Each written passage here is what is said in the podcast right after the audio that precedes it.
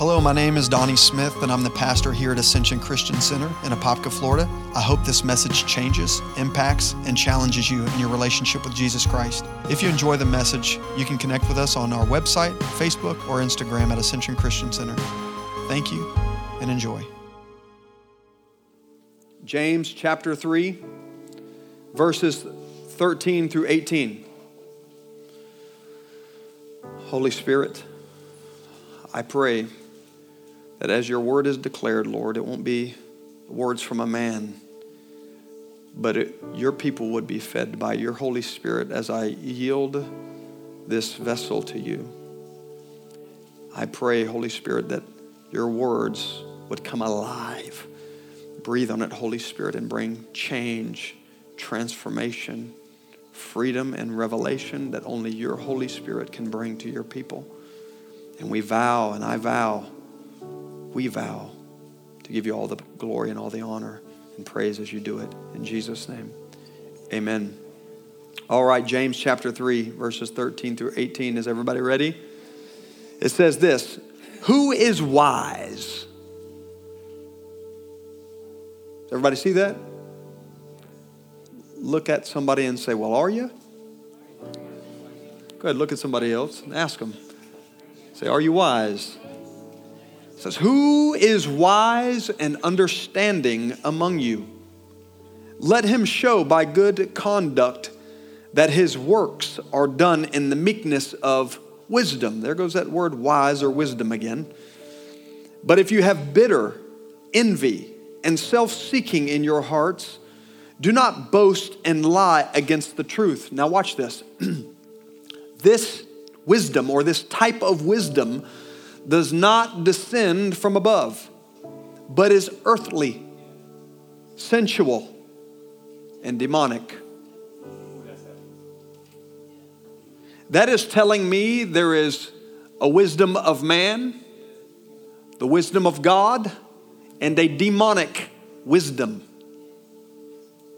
For where envy and self-seeking exist, confusion and every evil thing are there. But the wisdom that is from above is first pure. Everybody say pure. Pure. Then peaceable, gentle, and I love this one, willing to yield, and full of mercy and good fruits, without partiality and without hypocrisy. And now the fruit of righteousness is sown in peace by those who make peace. Everybody said amen. Amen. You may have your seats.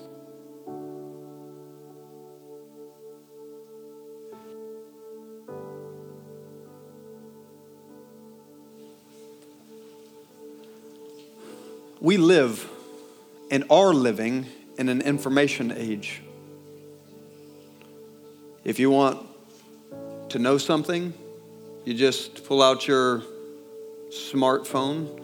I don't know why they call them that. I was having a real struggle the other day with that thing, and I just it was questionable whether it was smart or not. It wasn't very smart. But you can simply Google it. I mean, if you want to know how to gain bigger biceps, you can Google it.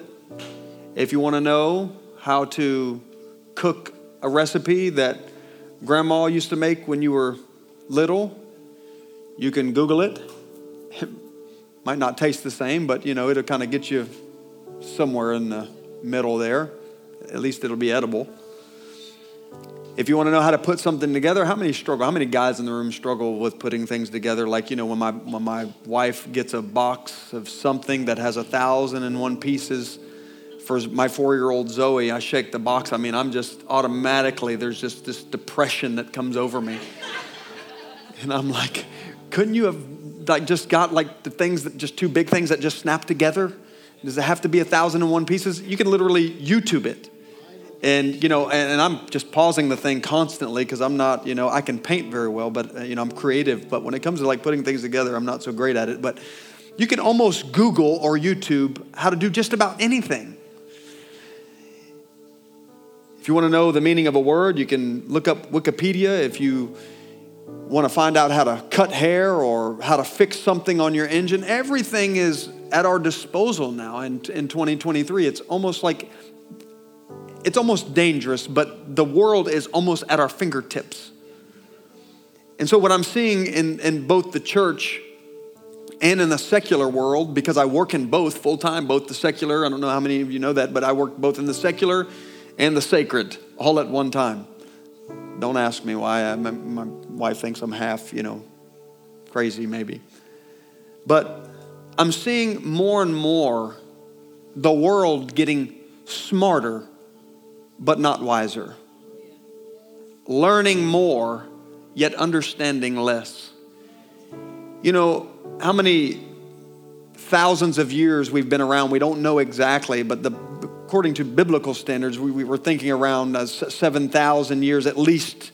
According to scriptures, we can trace back about seven thousand years. Now, the world's been in existence for much longer, but, you know, being able to trace back knowledge, right? We've been here for thousands of years. You would think that we would understand and get relationships by now.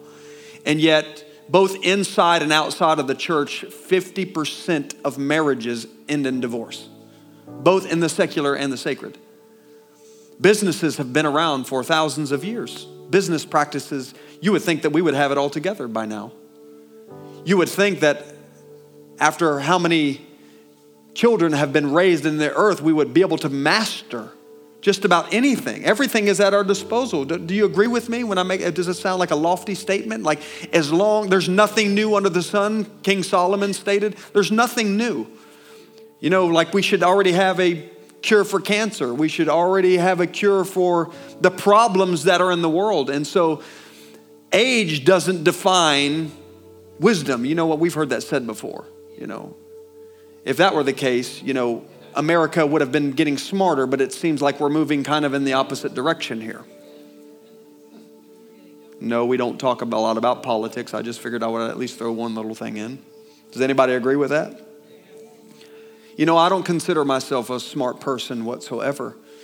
As a matter of fact, I didn't have much more than a, not even a high school education. I went into business at about seventeen years old, started in business. One of the reasons was that I didn't do well in school. This is the God's honest truth. I could not speak in front of people, and I had immense social anxiety. Go figure. I would literally, the back of my pants would be wet with sweat. I would hands still do sweat. Uh, if I were asked to do any type of public speaking in school, my mother would tell you, she would find me not on the roll of school. The school would call and say, "Where's Mister Smith at?" And I would be hiding in a park somewhere because I had to speak in front of people. And I was one of those weird ones. I wasn't a very handsome guy. I, I would be found, you know, I couldn't get a girlfriend. I'd be sitting on the auditorium steps all alone every single day, year after year, just eating my little turkey and cheese sandwich, just hiding out from the rest of the crowd. I just didn't know how to converse with people. If you see me in a party, even now, many of you will see, if we have gatherings, I have this still this social awkwardness. And you're laughing because you see it. It's just, you see me kind of pacing and I'm like, get me out of here, Lord. I hope the rapture comes, and it just never does. But there's one place I feel immensely secure, and it's behind this, this podium. Something else kind of comes over me. I think we know what that is. But I, but I'm not, I, I do not consider myself a smart person. I didn't do well in school. And so it's kind of, I feel like kind of like a blind man, not physically, but you know, you ever seen someone who is born blind? They have these incredible senses. You ever been around a blind or even a deaf person, a person who doesn't hear very well? They almost have to make up for the lack of something. Like if they can't see, they can feel somebody walking from, you know, twenty, twenty-five feet away, and they look in that direction even though they can't see, because they can feel, you understand? It's like, it's like they have to make up for the lack. Or they can feel the wind of someone coming by, or they can hear the slightest murmur or whisper. And if you talk about them, you can be one hundred feet away and they can say, I heard that. It's because they have to make up for something that they lack. And as a kid, I lacked knowledge. You know, a lot of my friends have more degrees than a thermometer. And then they ask me, you know, what kind of degree that I have. And I just have to make up something spiritual, like, uh, they were like, where did you go to school? I, I said, because they wonder, you know, how I get to preach and why, how I'm ordained and all that. I said, I went to the school of the Spirit.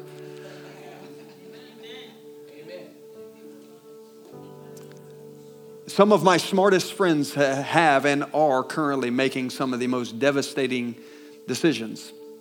I've had great friends who make lots of money, make six figures, and have been found living an alternate lifestyle or living their lives with a completely different family simultaneously while living with their current family.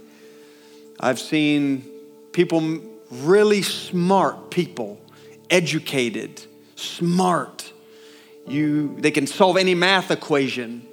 Bank accounts that have lots of zeros. I've saw them make unwise decisions. And we are living right now in the middle of a generation that that esteems smarts, that esteems information, that esteems knowledge, but lacks wisdom. And there is a big difference between wisdom and knowledge. A big difference. Everybody say there is a big difference. Look at somebody else and say, hey, but I'm smart. I'm full of wisdom. Come on, confess that this morning. Amen. You know, I want to I want to talk to you today. I want to talk to you about something very dear to my heart this morning. And before I, I share these words with you, are, is everybody listening? If you're listening, I want you to say amen. Amen. My heart breaks for people.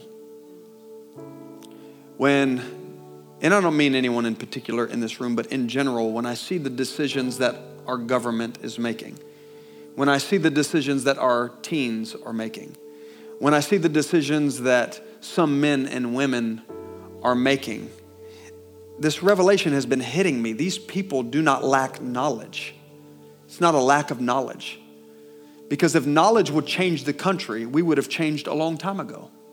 Listen, if knowledge was the key only, our finances would look a whole lot different. Our children would look a whole lot different. Our lifestyles would look a whole lot different. But it's going to take something more than just smarts and knowledge in the day and time that we're living in. It is going to take the wisdom of the Spirit of God to bring us where He's calling us to be. And that's what I want to talk about this morning. Can you let me loose really quick? And I'm just gonna I'm just gonna minister on this message called Wisdom for What's Next. And I don't know about you, but I want you to tell me if I'm sensing this correctly or not. But I got a feeling that there's at least one or two people in this room that are that are at pivotal moments, crossroads, if you will, in your life. And it's going to take more than your past experiences to understand and to discern. To discern. To discern means to know something that's not readily available for you to know. That means to know something. Know how to appropriate yourself in this situation in order to get the results that God wants you to have. It's going to take a wisdom, a knowing, an inner knowing from God Himself to know what to do next. And for some of you, that might mean spiritually. For others, it might mean financially. And for others, it might mean relationally. Am I talking to anybody in the room who needs just a little bit of wisdom on what to do next? Am I talking to somebody in here? Proverbs chapter two, listen to this. Proverbs chapter two, verses one through seven. It says, my son, if you, if, everybody say if. If you receive my words and treasure my commands within you, so that you incline your ear to what? Incline your ear to wisdom and apply your heart to understanding. Yes, if you cry out for discernment and lift up your voice for understanding, if you seek her as silver and search for her as for hidden treasures, then you will understand the what? The fear of the Lord. The fear of the Lord. I, can I just stop? Right? I wasn't going to stop there. I'm going to do what we call like a run-on, because there's just a comma there. But I'm going to treat the comma like a period. Then you will understand. I'm going to treat it like a period. You will understand the fear of the Lord. Understand how He's establishing wisdom first. The Bible says that the, the, the fear of the Lord is the beginning of wisdom. In other words, you don't even start becoming smart until you fear the Lord. And, and many reasons why we, and I'm talking about adults, young people in here, I'm talking to you too, but I'm mainly talking to the adults.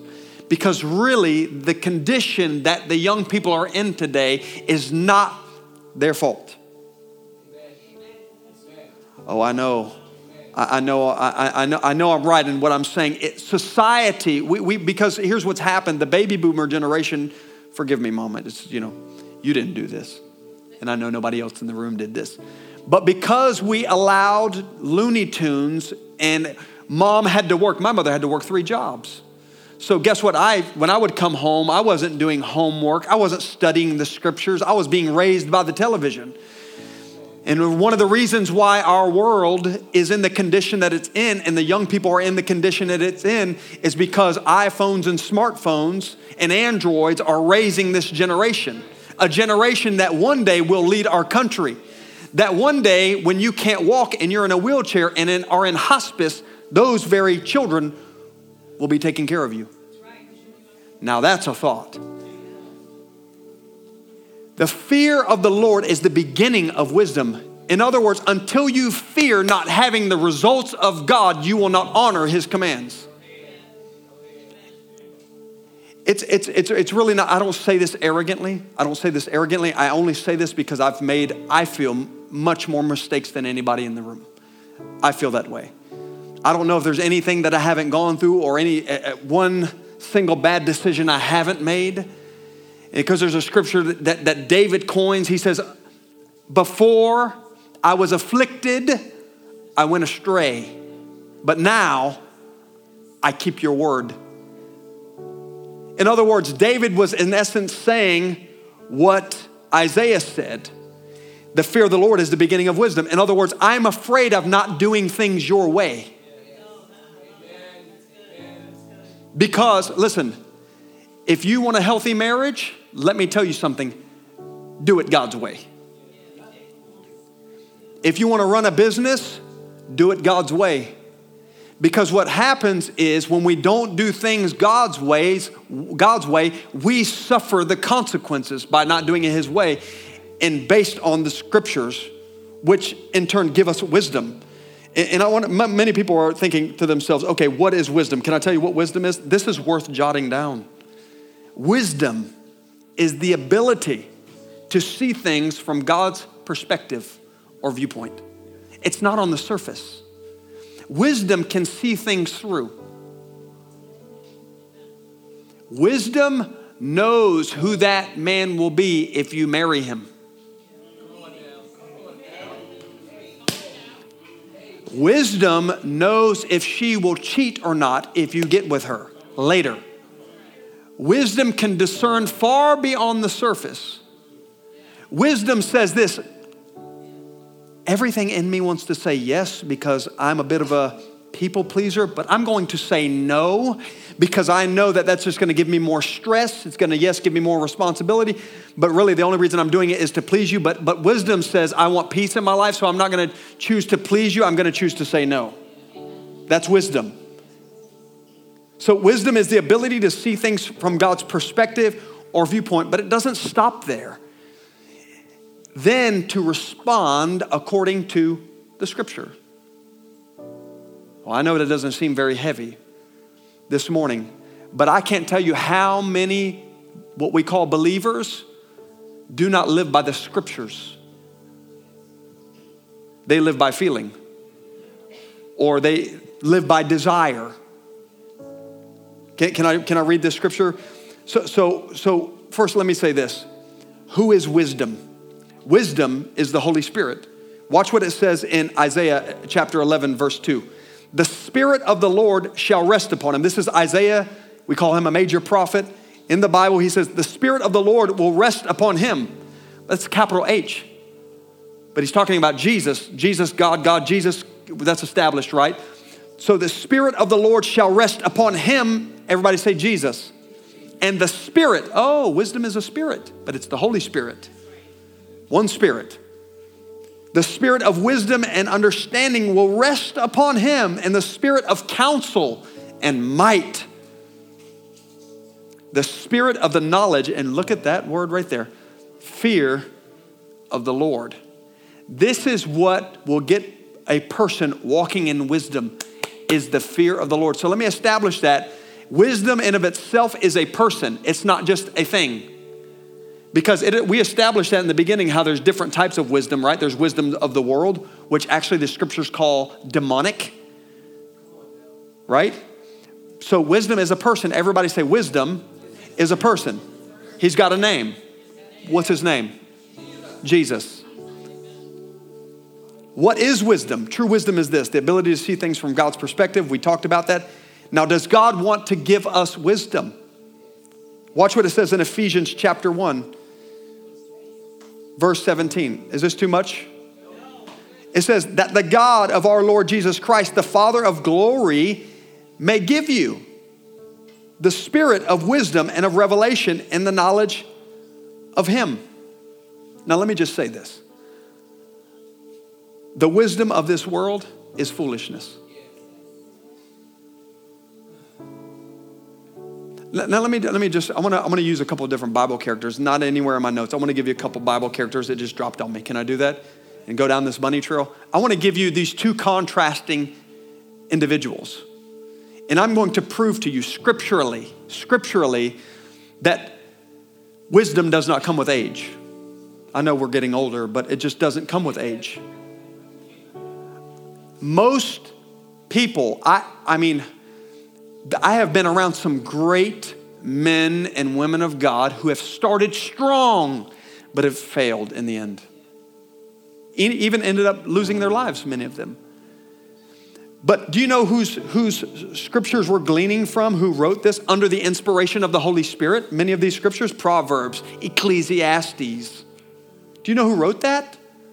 King Solomon, that the Bible says was the wisest man in the world. Do you know how he ended up dying in the end? By he ended up marrying pagan women.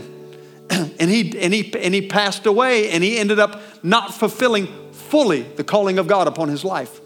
They called him the smartest man. That's telling me that you can start wise and end foolishly.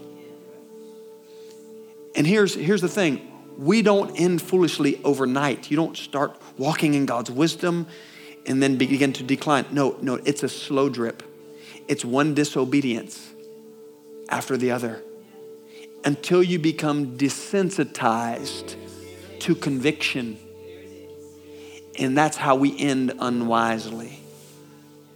We started over here smart, but through one relational decision to a bad financial decision, to stop connecting with the Lord, to stop connecting with his people.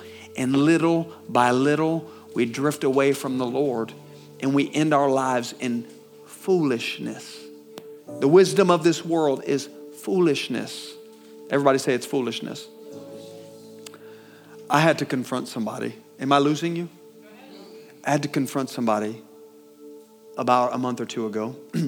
It was not a confrontation I was looking forward to. And I have to say this. We as the body of Christ have to make confrontation normal. Somebody sent me this saying the other day. We have to make confrontation normal. Confrontation doesn't mean fighting. It just means coming together and working out any underlying issue and slaying any elephant that's in the room of your relationships. That's wisdom.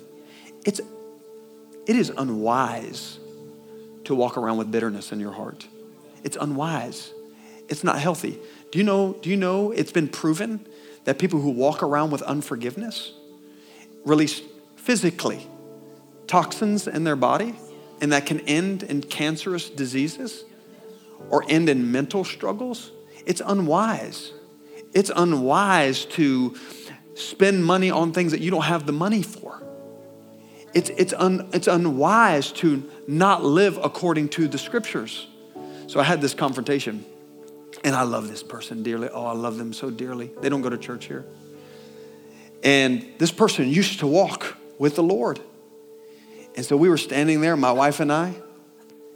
And so we started chatting, and I was really concerned about this person's decisions that they were making. I mean, I could I could see it as clear as I'm looking at you that this is going to be disastrous for you. This is not going to end well. This, there's no way you're going to win in this. And this person is completely sold on the fact that they're doing the right thing. And it's like I can just see the writing on the wall, as if I'm seeing a Mack truck coming at this person, and I'm saying, please, I beg you, get out of the road. And they're looking and they're saying, well, I don't see it. Do you know why that is? This is where the fear of the Lord comes in. When my friend Rick sees a little blind spot in my life, I never discount when people say, I've got a blind spot. Because we have to come to a place where we don't even trust our own discernment fully. Because what happens is arrogance and pride, and you always have that, well, maybe they're not right. But always th- remaining in a heart posture of the fact that they could be right always keeps you humble, and humble keeps you growing. Humble will always, as soon as you lack humility or you cannot receive correction from someone or something, you immediately stop growing. You immediately stop bearing fruit. And I don't know about what version you read, but it says, God exalts the humble, but he rejects the proud. And so I'm seeing this Mack truck, figuratively speaking, and I said, can I ask you something? I, I know you love the Lord. Do you love the Lord? Oh, yes. Oh, yes, love the Lord. It's okay. And so I, I progressed. I said, um, do you think you're really following his leading? This person said, yes. Well, yes, I do. And I proceeded to say, are you like, do you feel that you're carrying your cross? Like you're, you're, you're, you're doing this selfishly, or do you feel like you're doing this for the Lord? Oh, yes, yes, all those things. And then I got to the nitty gritty. I said, well, do you believe the Bible? And this is when the truth came out. This person said, well, not fully like you do. And, and you mark my words, you mark my words, as sure as I'm standing here today, you will see a movement. I've been preaching this for years. You will begin to see two things in the movements that are coming. And this is one of the major ones. A Jesus that is not reflected in the Bible, and a spirituality that lacks truth, that lacks scriptural basis. Are you hearing what I'm saying? You, you, they will say Jesus, but they will sleep with someone outside of marriage without no conviction. Oh, I know I'm preaching. You, you will, you, you will see them. You will see them fall under this spell of spirituality, yet there's no scripture reference for it whatsoever. Or they will begin to uh, prophesy things that's nowhere found in the Bible. I love what a man of God said that changed my life. This will change, this will change your spiritual view. I, I pray that it does. Always remember this. I need this church to hear this, and I need you to hear this very clearly. Jesus, the Spirit of God, say the Holy Spirit, always works through prophecy. Always remember this, especially you prophetic people. And even if you, some of the weird ones are in here, I want you to hear this. The Holy Spirit through prophecy. I believe in prophecy. How many believe in prophecy? Hopefully you didn't bring your friends today. I'm probably going to scare them a little bit. Through prophet, when it comes to prophecy, when someone prophesies, the Holy Spirit, here's how you know it, it's the Lord. It, he always works through redemption. It's always about redemption. Redemption. Do you understand? In other words, if that prophecy does not bring you closer to Jesus, it always works through redemption.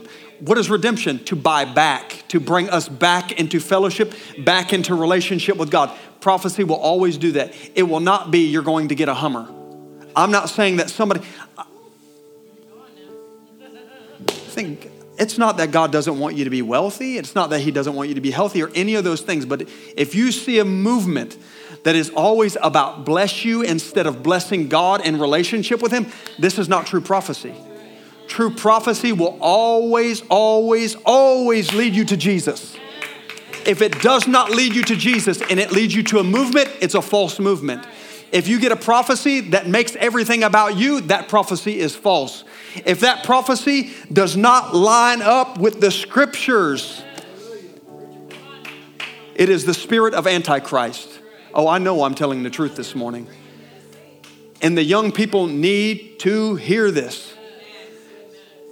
And I'm okay with rakaka and shabaka. I'm good with that. I'm good with shaking under the floor under the power of God. Why does that happen sometimes? It's only happened to me a few times because I'm a little bit harder to, you know, and I don't give courtesy falls either. So, amen. Pastor Guy said, sometimes you got to give them a courtesy fall. I'm good with that, but you better get up changed. You better get up transformed.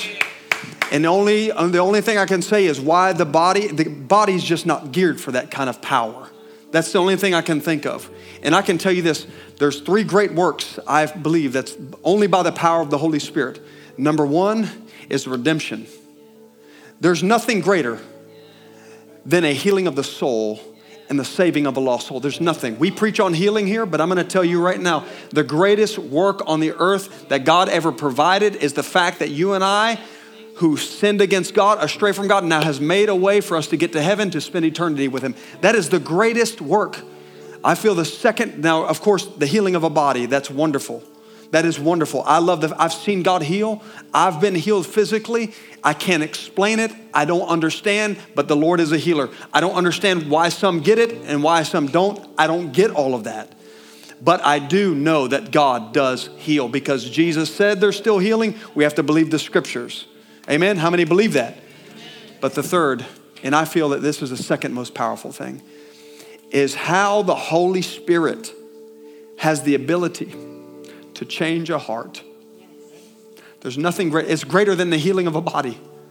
How the Holy Spirit can do a work in a person and take an angry, vile person and make them gentle and loving. I, my head cannot wrap around that. To take a person who is a thief, who can smoke six hundred dollars worth of dope a day and make them the biggest giver I know, that is only by the power of the Holy Spirit. This is not man's doing. He can take a girl who was used and abused as a young little girl sexually, and that person went off into promiscuity, made decision after decision, and that person come to know Jesus and their heart be changed and become the most purest person you've ever known. That is the most powerful work that God could ever do, is change the human heart. It's the most powerful thing. And if we want to be changed continually, listen to this. If you want the Holy Spirit at work in your life, and I believe that many of you do, we must, it's one thing to get it. That is the easy part. James, this is the easiest part. I want everybody to listen to this. The easiest part is to get God to work in your life. The hardest thing, Lori, is this the hardest thing, is maintaining his work. Anybody can get married. Not many can stay married. You can easily fall in love, but it's hard to stay in love. Anybody can build a business, but can it stand the test of the five-year mark when most businesses fail? It's easy to stay close to Jesus for a year when he's blessing you, but what do you do when it seems as if God is not working on your timetable? Can I tell you what keeps the work of the Holy Spirit active in your life? When you can't trace him, when you can't feel him, when you can't see his blessing, you walk in his wisdom. That is when you no longer, because there are times when you can no longer even rely, not that his presence isn't there, because he is there, Madi. He's there. He's there, Jane. But you have to walk in principle. Because if you begin to rely on the feelings, feelings will lie to you. And little by little, the, the, the demonic powers, the demonic influences that are in this realm will begin to whisper, that's not working. Church isn't working. Jesus doesn't love you. If he does, then th- your life wouldn't look like this. You wouldn't have lost that loved one.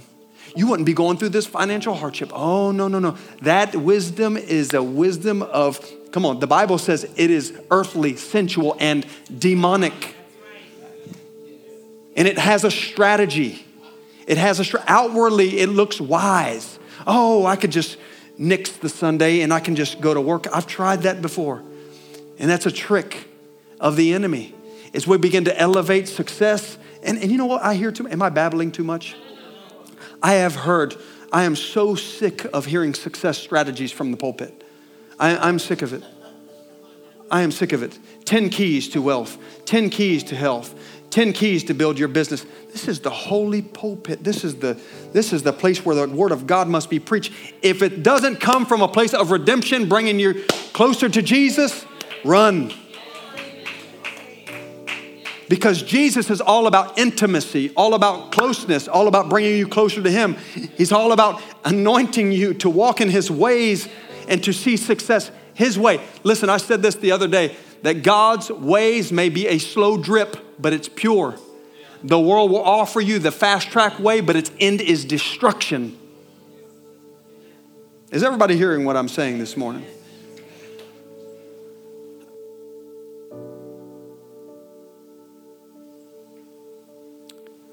You cannot reject. When I was talking to that person, I thought to myself, oh my God, this person, they think, they think they're not rejecting Jesus. You cannot listen to them. You listen to me, Facebook Live. You cannot reject this word, anything in it. You reject the word, you reject the word himself. You reject the word, you reject God's wisdom found in scriptures. You are literally rejecting Jesus. And the most foolish thing that any person could ever do is reject the wisdom of God found in the scriptures. Listen to what Second Timothy, am I boring you? Listen to what it says here. Second Timothy chapter four, verse three, for the time will come, and it's here, Norman, when they, he's not addressing the world. He's addressing the church. He says the time will come when they will no longer endure sound doctrine, but according to their own desires, because they have itching ears. I don't want to hear about Jesus. I want to be, hear about wealth and success. I don't want to hear about Jesus. I want to hear about how to make my life better.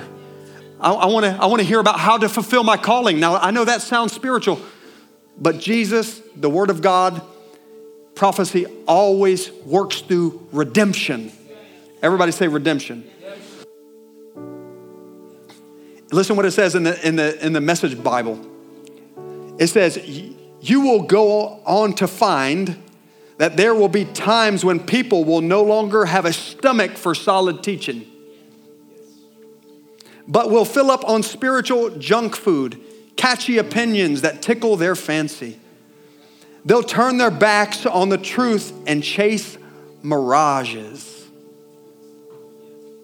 But you, keep your eye on what you're doing. Accept the hard times along with the good. Keep the message alive and do a thorough job as God's servant. You know what I want to hear? I want to hear, now this is wisdom, God's wisdom. I want to hear more about repentance. I want to hear about how do I get closer to Jesus? I want to hear about how to live uprightly before God. I want to hear about how to walk in the power of the Holy Spirit. I, I want to hear messages again that it's not by my education or my degrees, because I heard in the Word of God, it said it's not by might, it's not by power, it's not by education, it's not by strategy, it's not about filling a church building, it's by the Holy Spirit. I want to ask you this question this morning. Based on the Word of God and the wisdom of God, before you make any major decision, do you seek to honor the Lord? Do you ask yourself this question? Can I tell you how I govern my life? Can I tell you? Young people, older people alike. I literally have a strategy when making decisions. I am not confused about my life. I'm not even confused about which direction this church is supposed to be going. I'm kind of already have my plate full. So when people come to me and have different ministries, ideas, unless the Lord comes out of a cloud and tells me otherwise, I'm not doing anything else. I'm not starting a different type of ministry. I'm not traveling. I'm not doing any of those things. I have an assignment. That's wisdom. To not get distracted with all these other things. He wants us to make a prayer room. We're going to make a prayer room. And we're not doing anything different until it looks like one. Until we build the church and build a strong spiritual body, we're going to keep meeting Sunday mornings. We're going to preach the fire of the Holy Spirit. We're going to preach the cross. We're going to preach Jesus until we see worldwide revival. Anything else, I'm not, I'm not making another little coffee shop ministry. I'm not doing any of that stuff. We're going to preach. We're going to establish until we see the kingdom of God here on earth. and in this church as it is in heaven. Come on, church, say amen. Amen. Here's what I do. Before I make any concrete decision, I say to myself, I even draw, I'll tell you that part in a second. Will this, I know it's so basic. I think we need to get back to basics. Will this decision honor God? Will engaging in this friendship, this relationship, this career, this whatever it is, will this decision honor God? That's wisdom. That's called the fear of the Lord. Is it going to honor him? Is the decision that you want to make in your life right now? Many of us are facing, anybody facing a decision? Let me see your hands.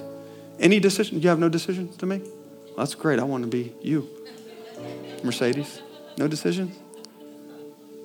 She thinks I won't call her out. That's, you know, when she wants to be tough, I'm like, I call her out a little bit. Will this decision, if I make this decision, will it hurt someone? Will it hurt my relationship? I'm not talking about man pleasing. Sometimes you have to say no to certain things. I'm not saying that. Is will this hurt someone, diminish them, cause them to lose their job? Will it bless your family? Will it help the church? Will it hurt it? Will it, will it diminish your calling, making that certain decision? Will it, see, see, many people, they, we don't realize this. We think that God promotes us. Oh, thank you, Holy Spirit. I feel like this is for someone. This is for someone in the room. Some people think that if they have an outward reputation, outwardly, like they have a good rapport with people. They haven't made any public mistakes. They don't smoke, they don't chew, they don't run with those that do. Outwardly.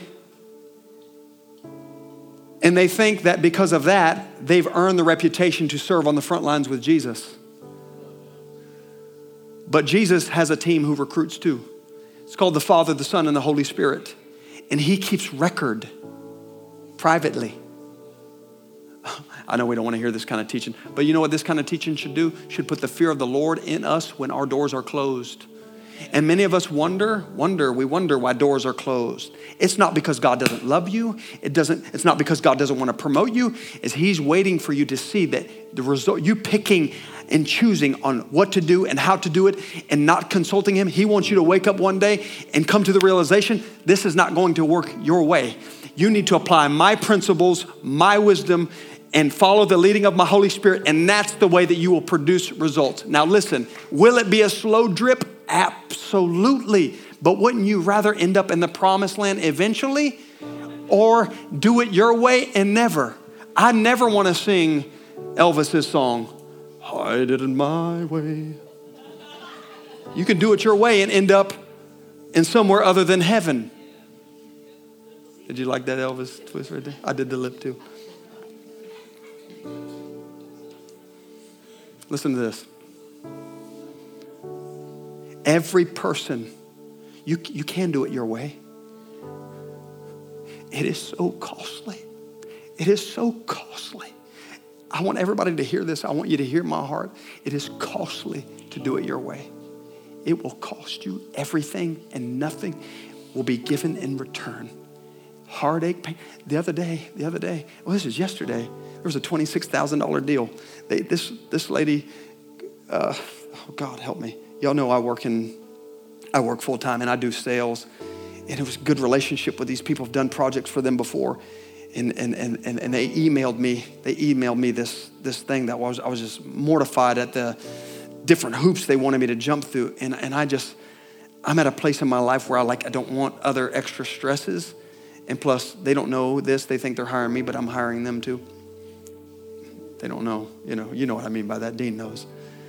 And, and automatically, I felt the Holy Spirit say, don't do it. Don't do it. I said, oh, Lord, yeah, but it pays well, Lord. But I know from experience, this is where experience pays. Because to disobey the Lord, although it may look good, that relationship may look good. That job may look good. That career, that thing may look good, but if you don't walk in the wisdom of the Lord, it'll cost you more by doing it or engaging into it. And you, we have to have the wisdom of God. And that's my prayer this morning, that the Holy Spirit would download wisdom for what's next. This society, our nation needs wisdom to move forward. This church needs wisdom for what's next. Anybody need wisdom for what's next?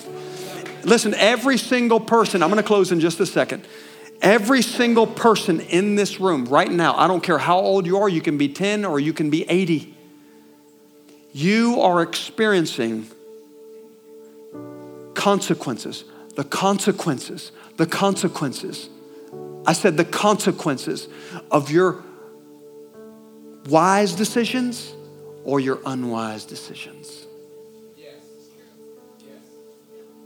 Because there are going to be consequences. Many people, I, I don't I don't mean to be critical. I don't mean to be hard. I simply want to just minister to what God has given me, because we we have to. I don't want to just run around and have a bunch of people run around shouting hallelujah and praise God. And and and I do, I want to do that. We want to do that, right? I mean, we want them to shout.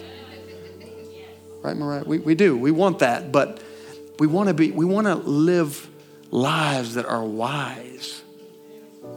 We want to invest our time in the Lord and his work wisely. We want to invest the way that we listen to this. I, I, I don't like to talk about money a lot. I don't I, I actually hate it. That many people are suffering in this room because of unwise decisions financially.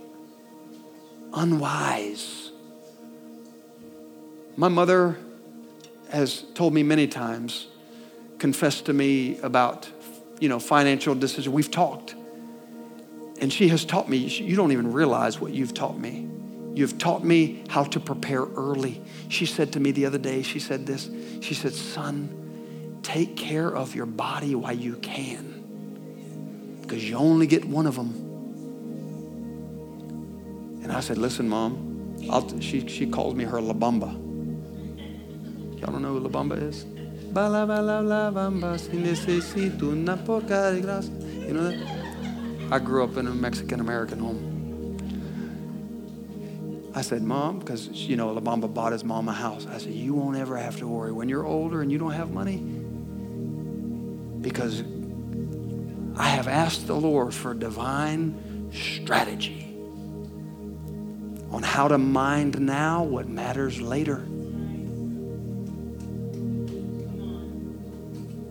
Am I talking to the right crowd this morning? It's about wisdom. God, God wants you to acknowledge him in all of your ways so that he can direct your path. Not just in spirit, in both the natural and the spiritual, and they both coincide. There are many people in this room this morning that are suffering heartache, challenges, financial hardships, setbacks, not because God doesn't love them, but because there's been some unwise decisions in their lives. And here is my mo- my biggest challenge to each and every single one, is to seek this year with all of your heart God's wisdom for every aspect of your life. And this is gonna be hard, what I'm gonna say. Not that the other stuff has been easy. I feel like the Lord pleading with you through me. Walk in wisdom. Walk in his ways so that you will suffer good consequences, not negative ones. As I mentioned, wisdom doesn't come with age. A man or woman's level of wisdom is based on two different things. Who do you serve? And prayerfully, it's Jesus for everyone in this room. And secondly, it's how we govern our lives according to Scripture. There's so much more I want to say about this.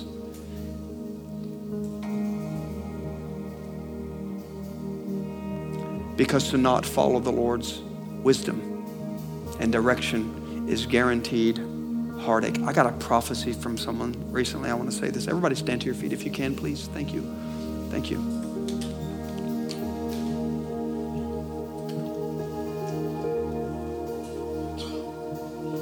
Are you guys enjoying this as much as I am?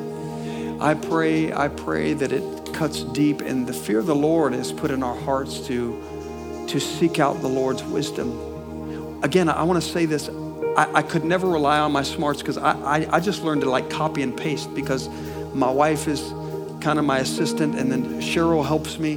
Like, they're much smarter than me. They know how to, you know, I don't even, I don't even know how to open the email. I just tell them to email people back and tell them what to say. I mean, I'm sure I could figure it out if I sat there long enough, but I still have to ask people the passcodes to the church and stuff. That's not what I do. That's not my thing. But one thing, one crutch I've relied on, kind of like that blind man, I've had to rely, any, any, any bit of so-called, I don't even like the word success, that I've experienced, any favor of God that I'm experiencing in my life, and, and I want each and every person to experience it even more than I than I do. But but it is from, strictly from the wisdom that has come from the Word of God, practicing and walking in His principles, following His leading. Every decision. You want to know how to find a good woman? Read Proverbs thirty-one. You want to know how to increase financially? Read Malachi chapter three. You want to learn how to govern your life and walk in obedience and even be willing to go to, to the guillotine? Read the Apostle Paul. He was smart. He was wise. Now listen to this. This is what I'm going to end with. Thank you, Holy Spirit. Remember when Paul was on the road to Damascus? Remember that? He was on the road to Damascus. And the Bible says that he was well learned. He studied underneath a, a high priest. I mean, he was a Pharisee. He could, he could verbatim, as I'm speaking to you right now, he could rehearse verbatim the first five books of the Bible, Dean. I mean, I have a hard time just remembering some verses. The first five books, chapter, dozens of chapters, verbatim. Smartest man you would ever know. He understood the law, and he even said this, I've never even broken the law. He said, I've, I've, I've walked uprightly, never did anything wrong, kept the law, all six hundred laws, smart, possibly spoke different languages. And watch this, he's on the road to Damascus thinking that he's doing the work of God, and he's killing Christians, guys. The guy who wrote the two thirds of your New Testament is killing Christians. And then he saw a great light, and he was knocked off of the donkey. And listen to his response. What a wise response. He falls off. He gets blinded by the light, which I didn't put that correlation together because I gave the example about being blind and using different senses, you know, different spiritual sense. This is what Paul did. When he falls off of the horse, he's blinded, thinking he's going to kill Christians for God. Jesus speaks to him and says, Saul, Saul, why hast thou persecuting me? And here's what he says. It's hard for you to kick against the goads. Do you know what that is? Hard for you to kick against the prick. In other words, it's like kicking a sharp pointed stick with your foot with no shoe. In other words, he's saying, you're not seeing the results, not because I don't love you, but because you're walking outside of my will and not walking in my wisdom. This is what God is saying to us. Isn't it hard to kick against the goats? It costs you everything by not walking in the wisdom of the Lord. It will cost you. It'll cost you relationships. It'll cost you your health. It'll cost you money. It'll cost you sometimes marriages. It will cost. But if we learn to walk in the wisdom of God, although it is a slow drip, we will experience the blessings of heaven. Here's the scripture I'll end with, and I close. Proverbs chapter four, verses one through thirteen. I know it's long. And this is God pleading with his people through Solomon. He says, hear, my children, the instruction of a father. Say, he's my heavenly father. Come on, say he's your heavenly father. You might not have had a good earthly father who showed you wisdom and taught you principles, but you have a heavenly father who will train you and raise you up as a son and as a daughter. You remember that. He says, hear, my children, the instruction of a father, and give attention to no understanding, for I give good doctrine principles. Do not forsake my law, When I was my father's son tender, the only one in the sight of my mother, he taught me and he said to me, let your heart retain my words and keep my commands and live. And then he says this with an exclamation mark, get wisdom. Everybody say, get wisdom and get understanding. And do not forget, nor turn away from the words of my mouth. Do not forsake her, for she will preserve you. Love her, and she will keep you. She's talking about wisdom.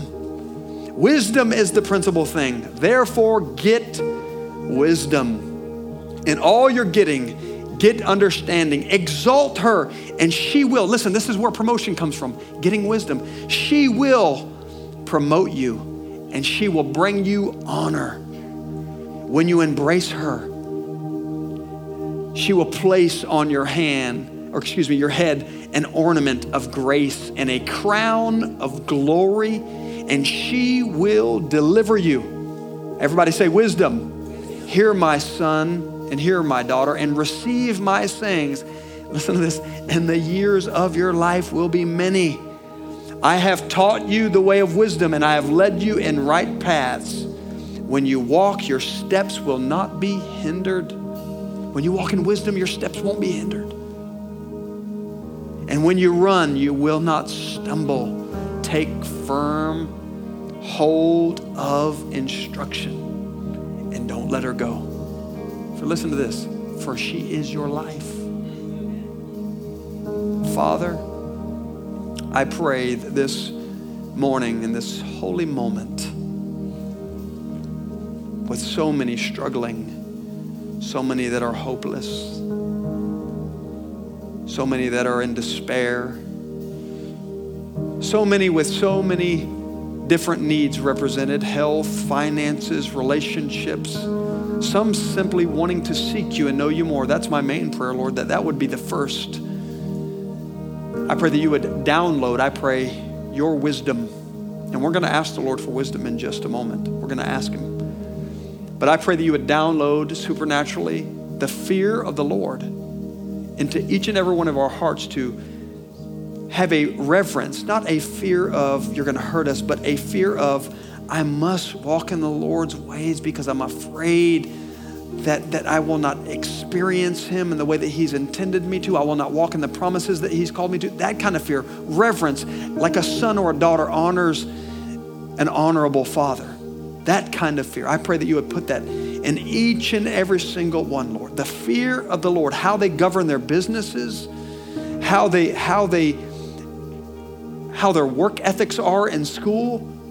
Lord, let your wisdom reign in every young person under the sound of my voice. Let them Let them let them evaluate their friendships, relationships, connections, and, and reveal to them if they're unwise relationships. I pray that for every single one. If someone's dating someone that they know is unwise for them to date or be connected to, if there's a business deal someone's about to engage in that's not wise, if someone who's mismanaged their finances unwisely, Father, I pray right now the fear of the Lord and the spirit of wisdom and of revelation would be downloaded into each and every heart. And Father, for that person who doesn't know how to move forward, there is there is like this bleak future in front of them. They don't know which way to go. They don't know the way out. They don't know whether they're coming, going.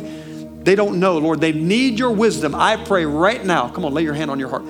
I pray for the wisdom of the Lord to fill your heart so that you might know the perfect will of God. Thanks so much for joining us. We hope this message impacted you today.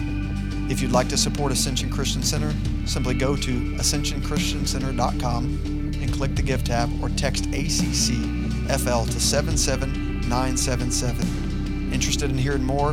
Check back weekly for new messages. Have a great day.